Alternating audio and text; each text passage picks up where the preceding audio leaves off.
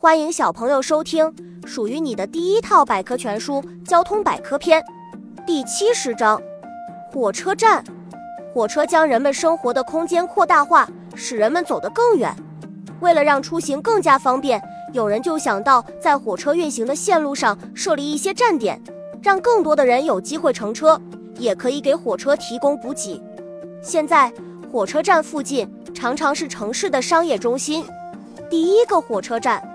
史托顿及达灵顿铁路是世上第一条商营铁路，但当时并没有正式的火车站。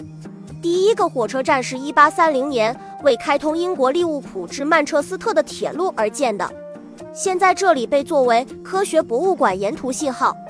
火车运行时稍出意外就会造成巨大的损失，所以人们就想办法在铁路沿途设立信号壁、信号灯等信号设施，保证列车安全行驶。